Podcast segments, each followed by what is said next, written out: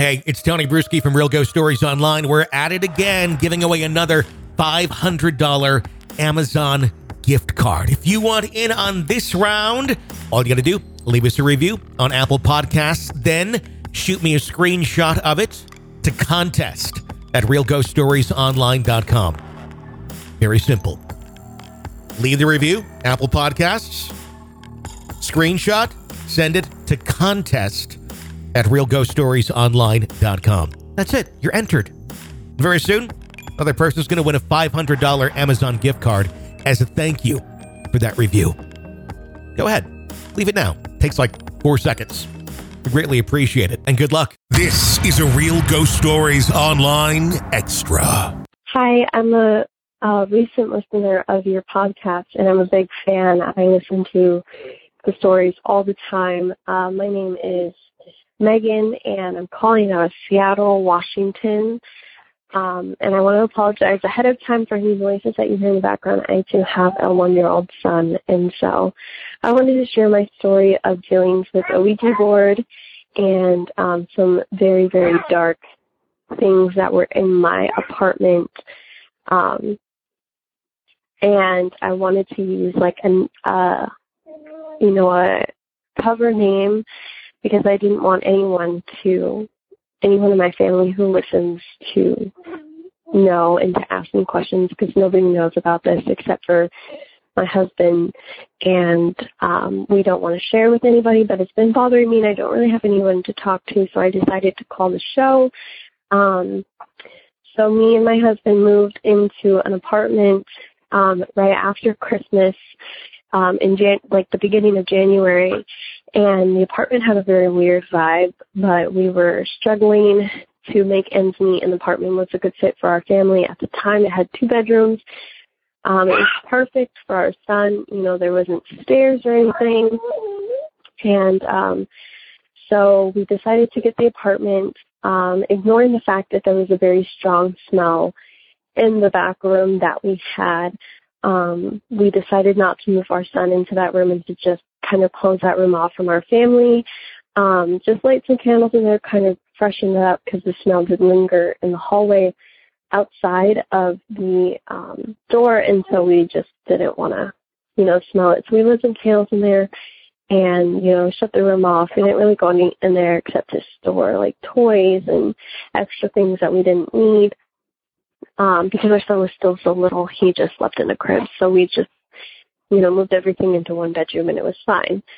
So there have been a few strange occurrences, you know, banging, um, knocks on the walls, um, and it is an apartment building, so I kind of dismissed most of it as our neighbors. We lived on the bottom floor, so we did have people living above us. And I kind of dismissed it as them.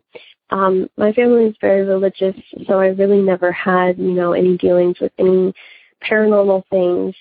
Um, but the occurrences kept getting worse and worse, you know, like things being thrown in the living room, um, you know, the smell getting worse before something happens. And so um, we decided to get the house blessed after a few occurrences of bangings and things being thrown in the living room. So we decided to get the house just saged. We went to our church and got some holy water just to keep in the house. Um, we put it above all of the doors, all of the windows.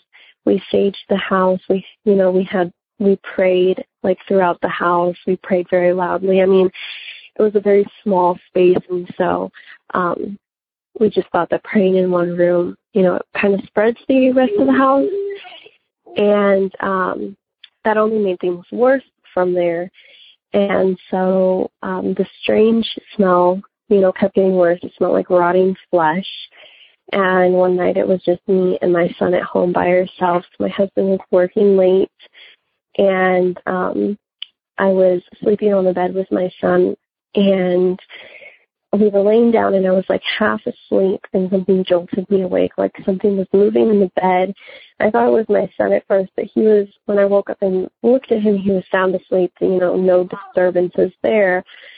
And, um, you know, I felt it at the end of the bed, so I thought it was my husband. When I got up and looked, there was no one there. there was nothing, you know, it, it felt like someone was sitting at the edge of the bed and like moving around at the edge of the bed. And it was very weird and it scared me. So I turned the TV on and prayed. And then there was loud banging from the end of the hall of the room. Um, so I kept the lights on and the banging is happening. Um, but I kept the lights on, I kept the TV on and waited for my husband to get home and I told him what went on, and he just told me, you know, ignore it. It's probably nothing. And so that's what I did. I just ignored it, and um, I kind of dismissed it. And then it just kept getting worse and worse from there. And so we decided to bless the house again. And that made everything even worse than it was before. And the foul smell got worse. So I associated that with, um, I heard from many TV, TV shows and websites that I looked up that it can mean um, demonic presence. So I that scared me and my friend. I told my dear friend um, just some of the things that were going on, not very many, and she suggested using a Ouija board, but I told her I didn't want to use it in the house because I didn't want to make anything worse.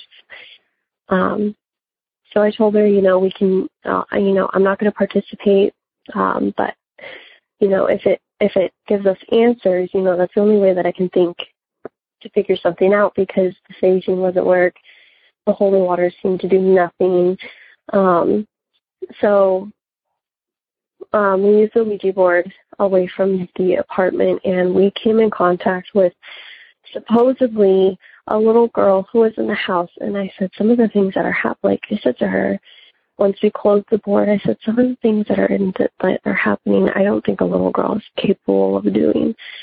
Um, and after we came in contact with that um, little girl spirit, um, things things like came, became increasingly more scary. The house just seemed very dark at all times. You know, I didn't want to be left alone in the house. I was fearful of my son. Um, so I had a medium come out, and she had stated that there is no little girl here. There never was a little girl, and what we were dealing with was um, very, very dark. And so um, I had my son with me during while the medium was here, and he he became very agitated. He was pushing me away. He was hitting me, and so the medium told me that um, I should leave, and um, she would finish up the session and let me know when it was okay for us to come back in. And that night, uh, I noticed the three scratch marks on my son's shoulder that were not any doing of anyone.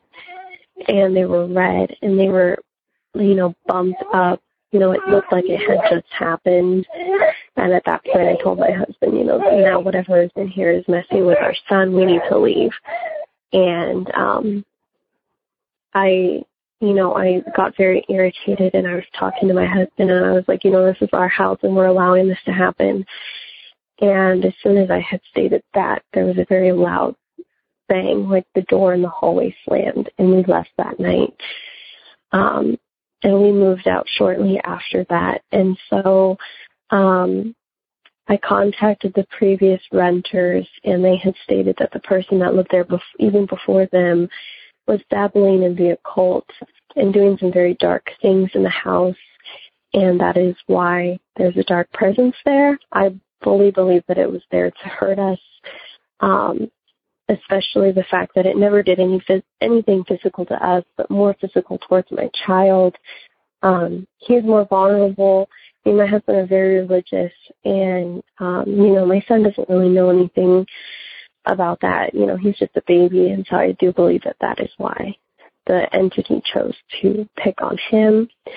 Since then, we've become even more religious. We've done our research before moving into any any buildings, any apartments, any houses. We've talked to people who've lived there recently, um, and that's my experience. And you know, this, these things are very real. I was a skeptic at first before these things happened, and you know, just knowing that this thing is very powerful, and the holy water didn't seem to affect it, and the blessings didn't seem to affect it, and the medium coming in and the priest and the praying and all of our, you know, religious items around the house didn't affect it and it just, you know, increasingly became more worse to the point of harming my son.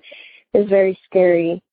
and um, people need to be very aware. So I just wanted to share my story. Um, and uh, thank you guys for having a safe space for people to talk about this without any judgment. I do think that this topic is a very taboo topic, and people are very afraid to talk about it, but it is real and it does happen. So um, God bless you, and God bless everyone else listening. And um, you know, in hard times, just pray and and you know, thank you for again having a safe space and um, I I hope that my experiences help someone else realize, you know, this is this is real and there's uh, definitely some dark forces out in the world. So thank you guys and I'm a big fan and uh, God bless. If you want more real ghost stories and access to the world's largest audio archive of ghost stories, become an extra podcast person, an EPP. Sign up now at ghostpodcast.com or patreon.com slash real ghost stories.